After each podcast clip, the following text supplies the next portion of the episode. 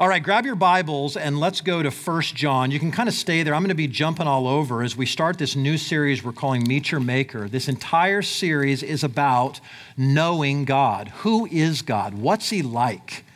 Like, what, how can we talk about God? What does the Bible reveal Him to be? And this is an important question because we have all kinds of conceptions of who God is um, some of our own making, right? You'll hear people say things, which is just incredible to me.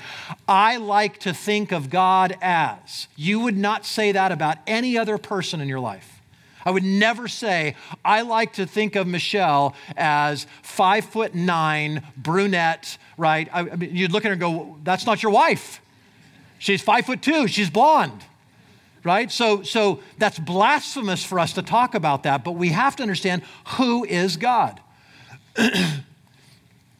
Greg Gilbert, in his, his, his, his book, uh, What is the Gospel, he, uh, in one of the opening chapters, he says this, tongue in cheek, but hear this. One of the reasons this is sort of hits close to home if you listen carefully. he says, Let me introduce you to God.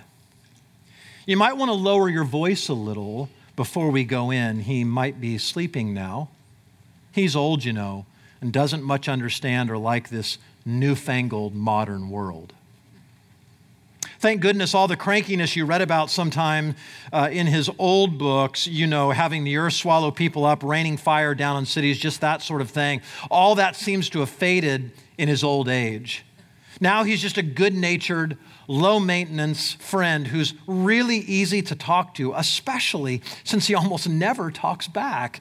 And when he does, it's usually to tell me that anything I want to do is all right by him. That really is the best kind of friend, isn't it? You know the best thing about him, though? He doesn't judge me ever for anything. Oh, sure, I know that deep down he wishes I'd be more, you know, better, more loving, less selfish and all that, but he's realistic. He knows I'm human and nobody's perfect, and I'm totally sure he's fine with that.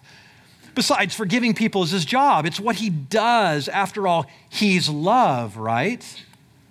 And I like to think of love as never judging, only forgiving. That's the God I know. And I wouldn't have him any other way. All right, we can go in now. And don't worry, we don't have to stay long, really. He's grateful for any time that he can get. Like, if you think about that, like, in some ways, there's parts of that to go, yeah, kind of, I think I might kind of believe like that. Like, fundamentally, this is how I function. I may, I may think that's blasphemous, but this is in some ways the way I function. Who is God? What is He like? What is the God of your imagination like? This is such an important question. But what's really important is that we know God. In fact, I can't underestimate, I can't, we can't undervalue what it means, what the Bible would say to us when it comes to knowing God. Do you know, biblically speaking, why you're here? Now, I could talk about why you're here in church, but I mean a bigger sort of meta question that goes over all of life. Why are you in this world? What is your purpose in life? What is the chief end of your life? And we could answer it from the Bible it is to know God. In fact, listen to this. I'm just going to rattle off several things that the Bible, questions we could ask, and the Bible would say the answers to those have to do with the knowledge of God. So, what is the eternal life that Jesus comes and offers us? You know what it is? It's knowing God. Jesus says, John chapter 17, he says, And this is eternal life, that they may know you, the only true God, and Jesus Christ, whom you have sent. What should a Christian, what should cause a Christian to boast or brag, if we could say it this? Jeremiah chapter 9 Let not the wise man boast in his wisdom, let not the mighty man boast in his might, let not the rich man boast in his riches, but let him who boasts boast in this that he understands and knows me. What does God desire? What does God want from you more than anything? What that he sees in you would give him the greatest pleasure? You know what the answer is? Knowing Him. So, Hosea chapter 6 For I desire steadfast love and not sacrifice, the knowledge of God rather than burnt offerings. There's nothing you can give to me that I would love more than you knowing me. What is the cause of personal sin, of foolishness and evil and injustice in our world? You know what the answer is? We don't know God. Jeremiah chapter 4 For my people are foolish, they know me not. They're stupid children, they have no understanding. They are wise in doing evil, but how to do good they know not. Chapter 9 For they are all adulterers, a company of treacherous men. They bend their tongue like a bow. Falsehood and not truth has grown strong in the land. For they proceed from evil to evil, and they do not know me, declares the Lord. Heaping oppression upon oppression, deceit upon deceit, they refuse to know me. I mean, God is saying none of these things would happen if they really knew me. What is the cause of, let's turn it around, personal holiness, sanctification, being like Jesus? The answer is knowing God. Listen how Paul says this. It's sort of in reverse. He says, For this is the will of God, your sanctification. Paul, what does that mean when you're talking about sanctification? What does it look like? That you abstain from sexual immorality, that each one of you know how to control your own body in holiness and honor, not in the passion of lust like the Gentiles who do not know God. He's saying, if you knew God, these things would not be characteristic of your life. It wouldn't happen. What is one way the Bible describes a non Christian? Listen to Paul in Galatians chapter 4. They don't know God. He says, Formerly, when you did not know God, you were enslaved. And he's going to say to other gods, actually. And for whom is the wrath of God reserved? And the answer is those who don't know God. Second Thessalonians chapter 1 when the Lord Jesus is revealed from heaven with his mighty angels in flaming fire he will inflict vengeance on those who do not know God and do not obey the gospel of our Lord Jesus Christ. Do you see this? Like, do you understand this is not some peripheral thing we can talk about? Won't this be interesting to talk about God for the next few weeks at Foothill Church? This is, this is a matter of life and death. This is something that if you don't know, you'll, you'll perish. Like, we have to know this. We have to understand. We got to know who God is.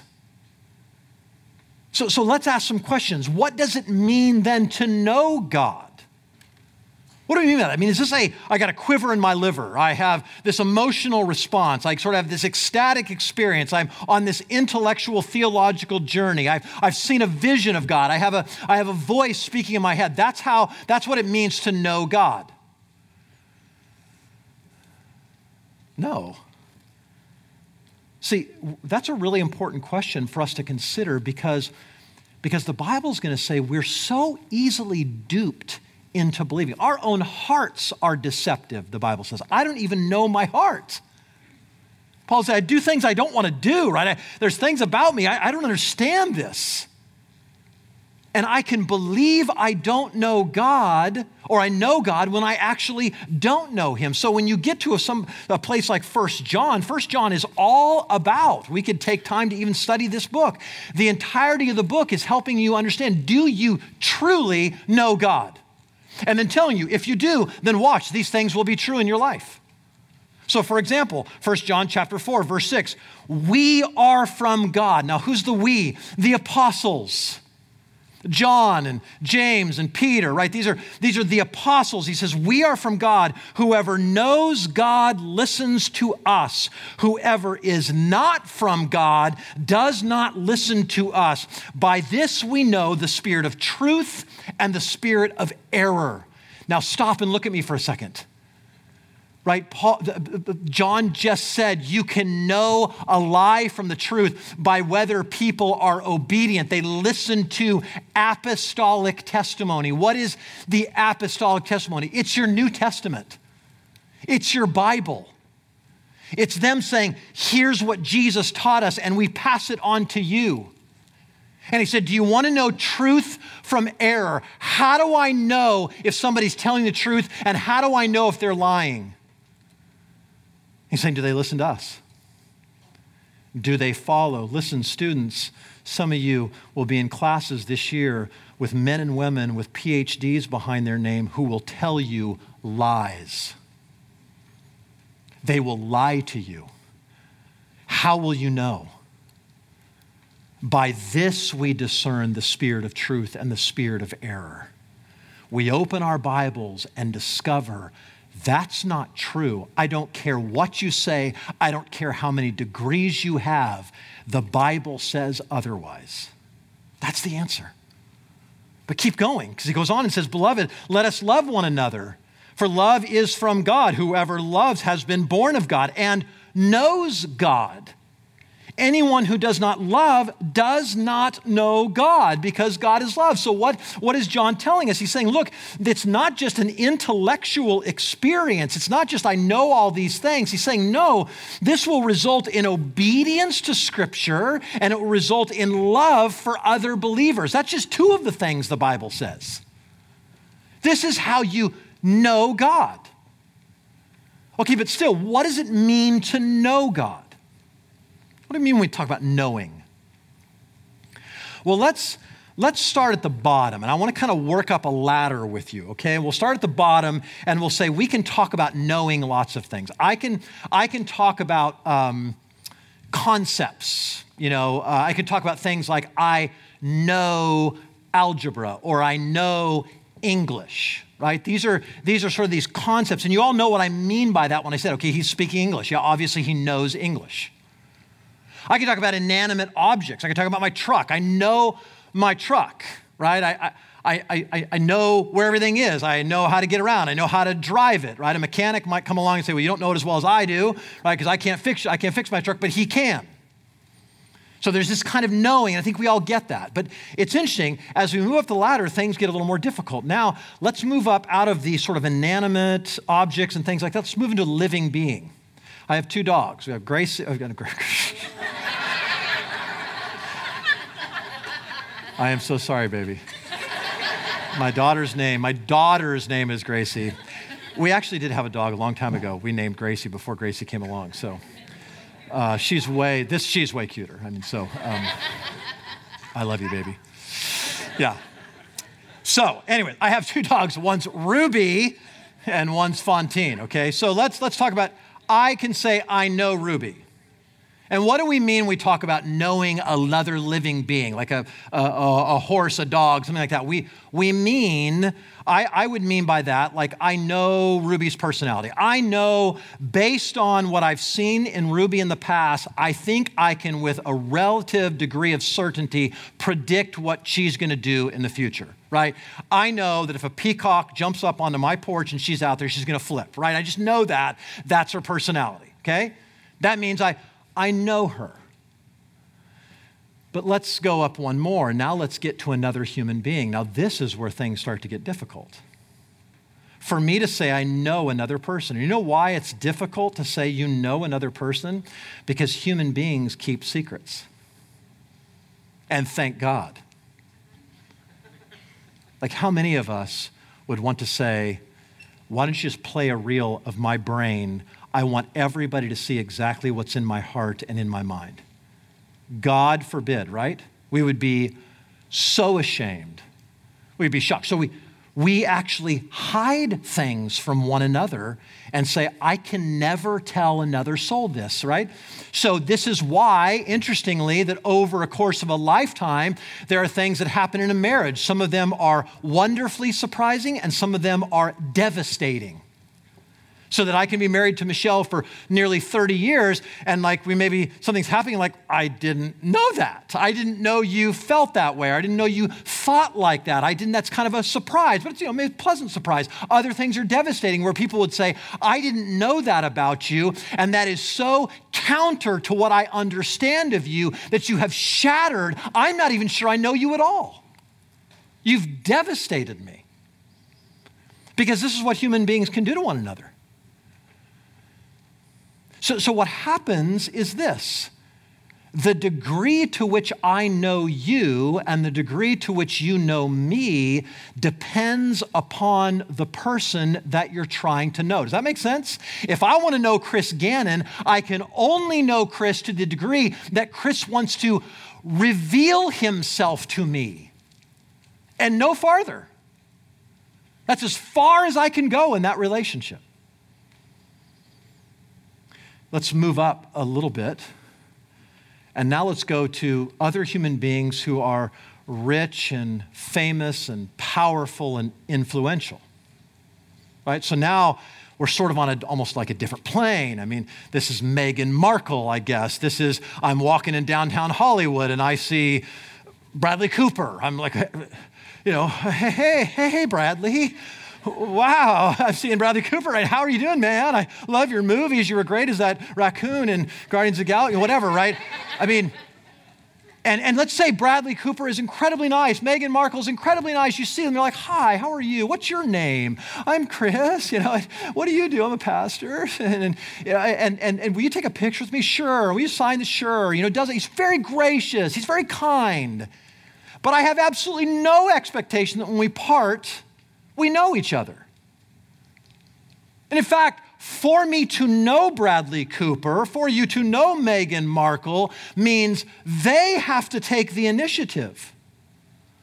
I mean, let's say he moves in next door and then he comes and rings my doorbell. Hey, I'm Bradley Cooper and I live next door and I kind of want to get to know the neighbors and he's like a cool guy and I'd like to get to know you and, and let's get, you know, let's, let's have dinner together and, and, and, and slowly but surely this relationship starts to form between me and Bradley Cooper. Can you believe this? And like we're hanging out together and he's taking me into his confidence and he's asking my advice about stuff and I'm asking his advice about stuff and we've got this friendship going back and forth. Now tell me, if that were you, what would you do? I know what you'd do. You'd be like, so, anyways, me and Bradley Cooper, we are tight, right? I want everybody to know this. I want you to know that we're buds, we hang, right? We, we're, we're, we're always together. He's asking, Mike, can you believe this? Bradley Cooper. And we are one inch closer to what it means to know God. Because now take that and multiply it by an exponent of a trillion, trillion, trillions. And now we're at God. And here's the God. And he goes, I want to know you. And you know how he reveals himself to you? you understand? God is, you know, somebody said it's like an iceberg, and I don't, I don't know the exact fraction, but something like a tenth of an iceberg sits above the surface, and the rest of it is below the surface that you can't see. This is God. And he takes the initiative and he comes along and says, I want to know you. And what does he do? He gives us 66 books. And so I begin to open my Bible. And what happens to me? I see the king of the universe. I see the one before the, the whom the earth trembles. I see the one that says all the nations, all the rulers, all the powers are like a drop in the bucket to me. I see one who is holy beyond my conception of purity, who is pure light, who is all wise, who is all knowing, who is never changing, who is eternal, who is sovereign, who is supreme. And what does that do to me? I'll tell you what it doesn't do. Awesome, yes. It makes you shrink back and go, wait, man, I want I want a relationship with this one. But he is so far above me. And his purity just radiates into my sin, and His wisdom shows me my foolishness, and His power shows me my weakness, and His knowledge shows me that I'm a moron. And all these things I look and I compare, and yet I feel He's drawing me to Himself as I open, my, uh, open His Word. This is what God does. When you begin to know Him, things begin to come at you from the Word of God. And you're saying, I want to know this one. Do you understand? Here's, let me tell you what your Bible is. Your Bible is a revelation of who Is, who you are, what happened between you and God, and how God is bringing it back together. That's it. So I look at there and I say, This is God. This is who He is. And I want to have a relationship, but I can't because He's so far superior and so more pure and so much better and so much more wise. And so I go, and what it does is drops me to my knees. And God, I cry out for mercy. I want that relationship, but it depends upon you. And God, in His massive, magnificent grace, says, Chris, I forgive you. I want you to be my son. I want to call you my friend. I want to come and walk with you. I want to bring you into my confidence. Like, do you see now why Jeremiah will say, Let not the rich man boast in his riches? What is that? Let not the wise man boast in his knowledge. Who are you? Oh, but let him who boasts boast in this, that he knows me.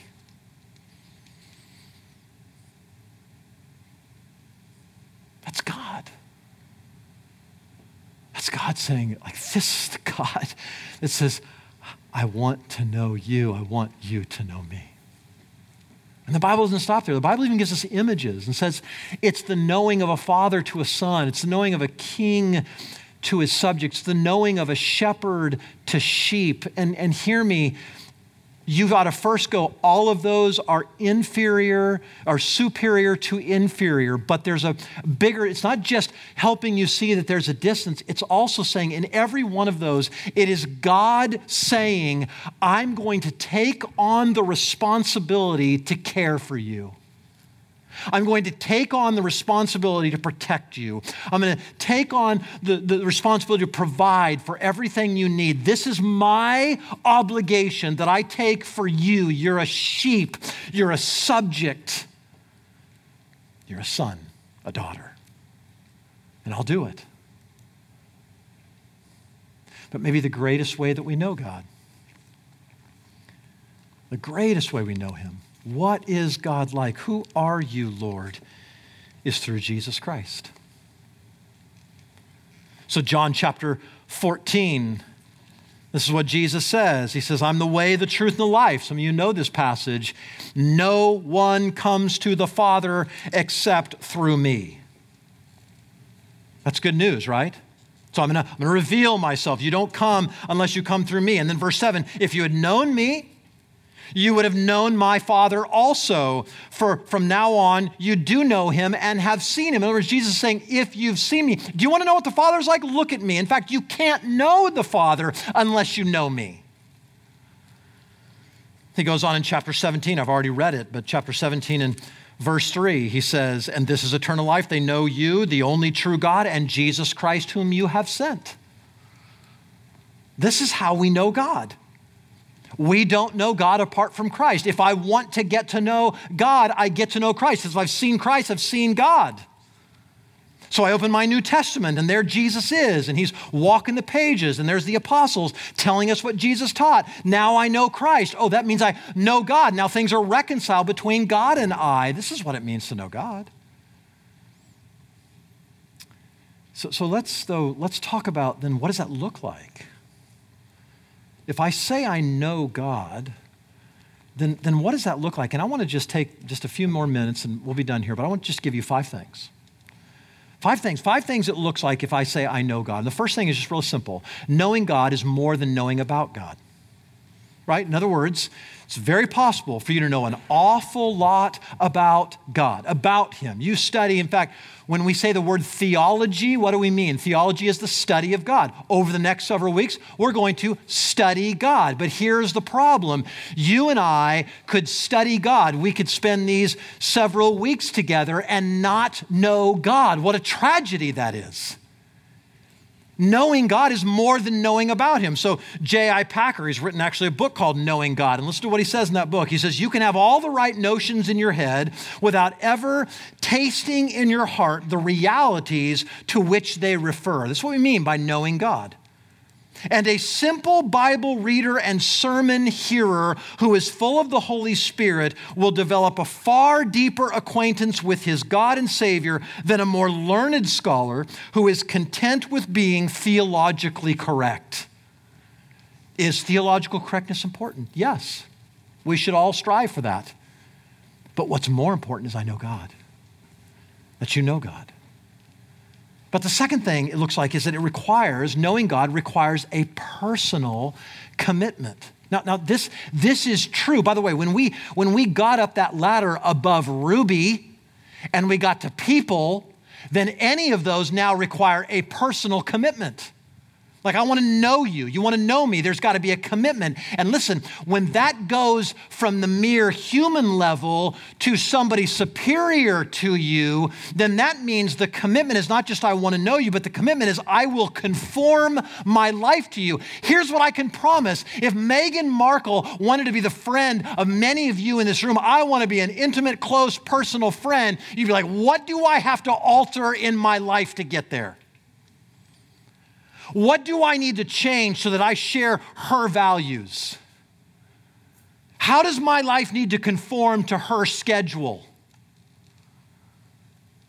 And we do this with God. He's right? It's silly to talk about Meghan Markle. It's silly to talk about Bradley Cooper. When we move up to the God of the universe and he would say to us, Look at, I'm not here to serve you, you're here to serve me. I don't conform to you, you conform to me. I don't take on your values, you take on mine. I don't now have your convictions, you take on mine. So we look at the world and we say, What God says is good is good, what he says is bad is bad, what he says is sin is sin, what he says is righteousness is righteousness. God makes all the definitions. And we have no right to say, I need you to be like this for me. Who are you? I mean, it's how God talks when, when it's trying to compare God to, to people. Like the psalmists are going to go, like, what is man? Like we are but dust before you. We are like a speck of dust and compared to the universe. What are we, God, that you're even mindful of us? And so it's a personal commitment to say, I'm, I'm going to listen to everything he says and I'm going to be obedient to that. Which leads me to the third thing, and that's that knowing God requires you to adjust your life to his word. And let me say this. it's a shame I even have to say this in the world today. Do you understand that His Word is all 66 books? It's not just the red letters.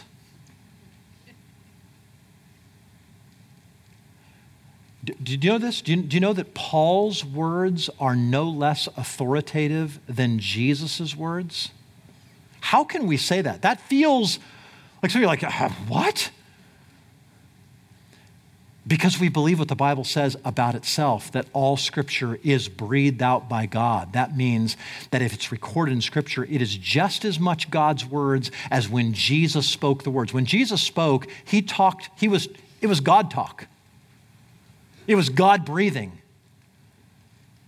But what we have in Scripture is God talk, and it's no less authoritative and we look at Scripture and say, Where am I out of conformity? God, how are you trying to push against me? We are not looking at God like Greg Gilbert was making fun of at the very beginning that says, This is a God who never talks back. And when he does, it's usually to tell me anything I want to do is all right by him. And that's really the best kind of friend. There's no judging, never judging, only forgiving. That's blasphemous.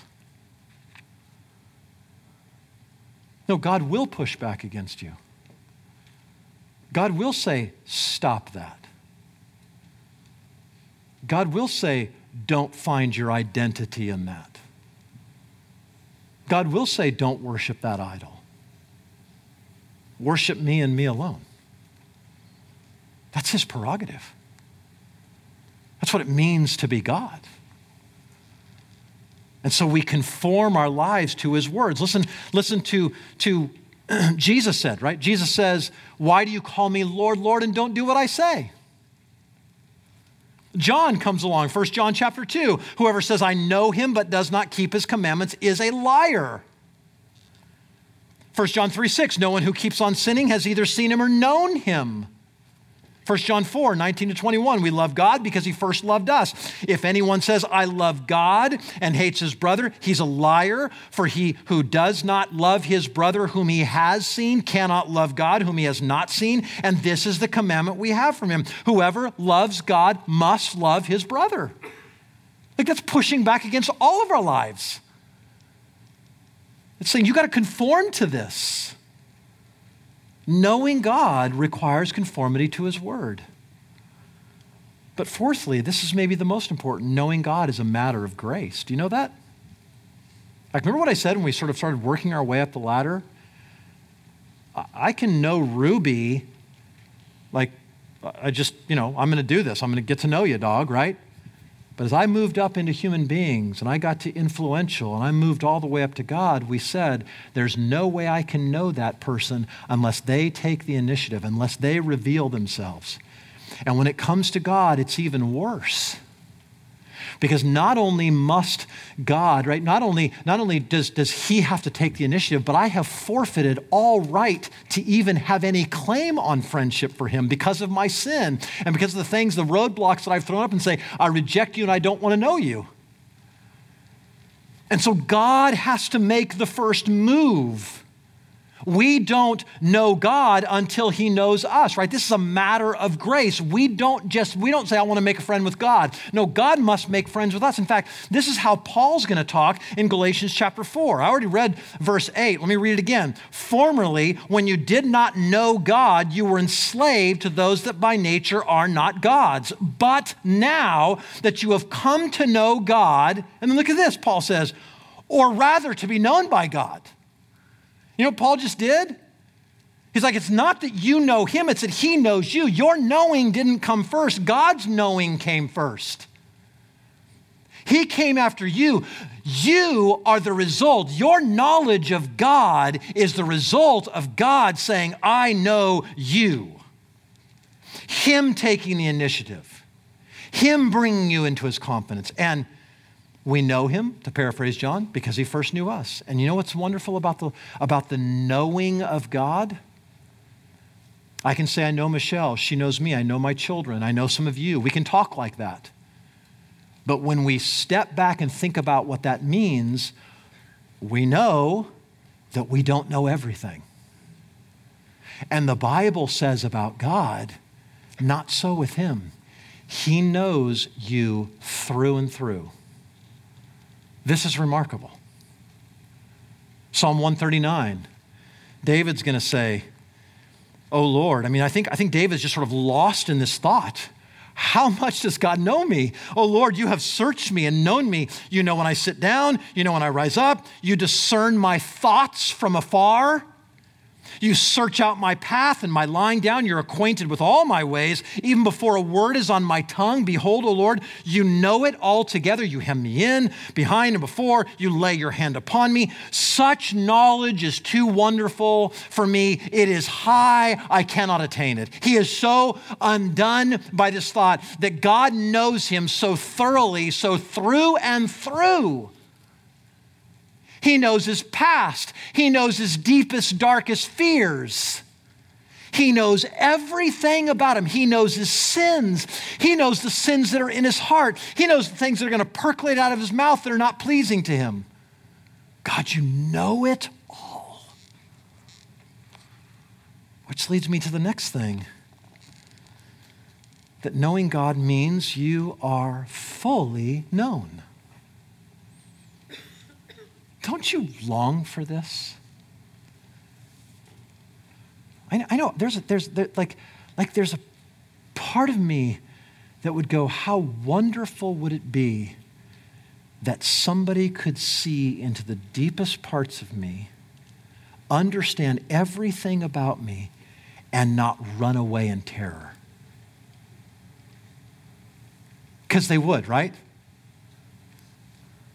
Like if I could play for you a movie of my thoughts, you'd be like, that guy should not be a pastor. right? I mean, that, right? That, that's all of us. There's wicked things, there's awful things, there's deep hidden things. They're like, gosh, God, please help me. Why do I think? What is this? Where does this come from? Whatever. And, and, and we see those. God says, Chris, I know all of them. I, I know your secrets. I know what nobody else knows. And I love you. And, and, and by the way, this isn't the love that goes, okay, that was weird, but I still love you. Or, well, okay, you know, uh, all right, well, let me think about that. I, I love you, but, right? It's like, I know. It's not a romantic novel love that sort of, you know, wears out. It's not sort of the saccharine honeymoon love that like when we have to finally start getting committed, it's not as wonderful. It's, it's, it's none of those things. It's a completely, totally realistic love Am I making sense here? Like he, God looks and goes, I know it. I know your past. I know everything. I know every sin that you've ever committed. And I know things that are deep and buried in your heart that nobody else has ever uncovered. I know them all, Chris, and I love you and I will still pursue you. So, in the end, it is not so much that I know God, but that He knows me. And in that knowledge, gives up his son for me to reconcile me to himself. I mean, do you see how incredible, how crazy this is?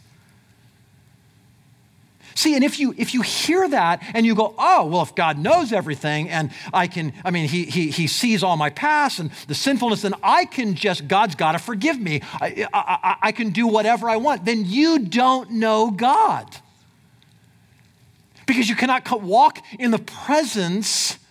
Those who walk in the Spirit of God are sons of God. Those who walk by the Spirit put to death the deeds of the flesh. Those who know God become more like God. They are more and more conformed. Listen, knowing God and knowing that He knows you through and through, and knows that, knowing that you're fully known by Him, will not lead you to become more sinful. It will lead you to become more holy. Do you know God?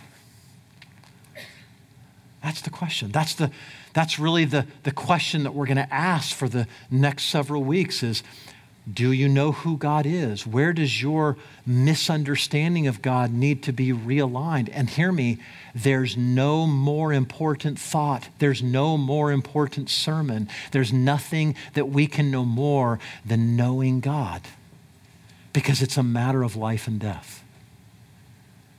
It's a matter of eternity with Him or apart from Him. Because if you really knew Him, then he'll say, Enter into the joy of your master. If you don't know him, or as Paul says, rather not known by him, he's going to look at you on that day that's coming someday, and he'll say, Depart from me. I never knew you. God forbid that we would get to a place where we'd meet our Maker, and those would be his words but it's say, I know you, you know me, you're my son, you're my daughter, you're my friend.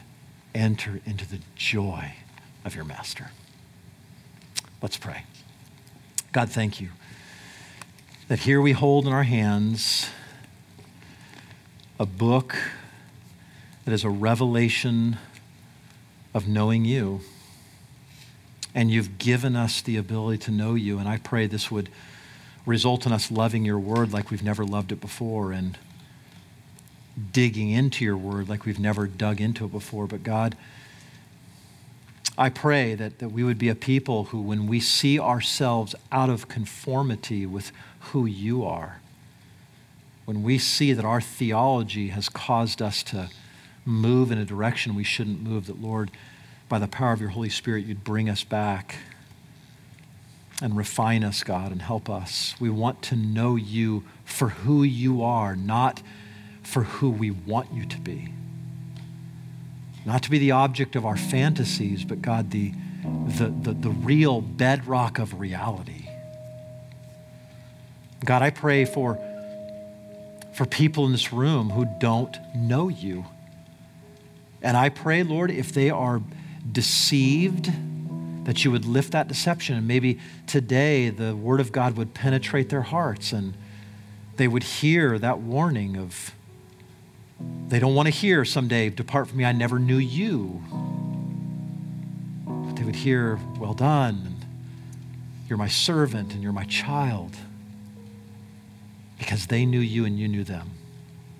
And so I pray today, Lord, there be people who go from not knowing to knowing. They begin that journey where they begin to understand exactly who you are and their lives are conformed. Most of all, I pray that they would know that Jesus Christ is the Son of God and they would believe in him, that by believing they would have life in his name. And so do that today, I pray. Draw people, call them to yourself in the way that only you can, God. And we ask this in Jesus' name.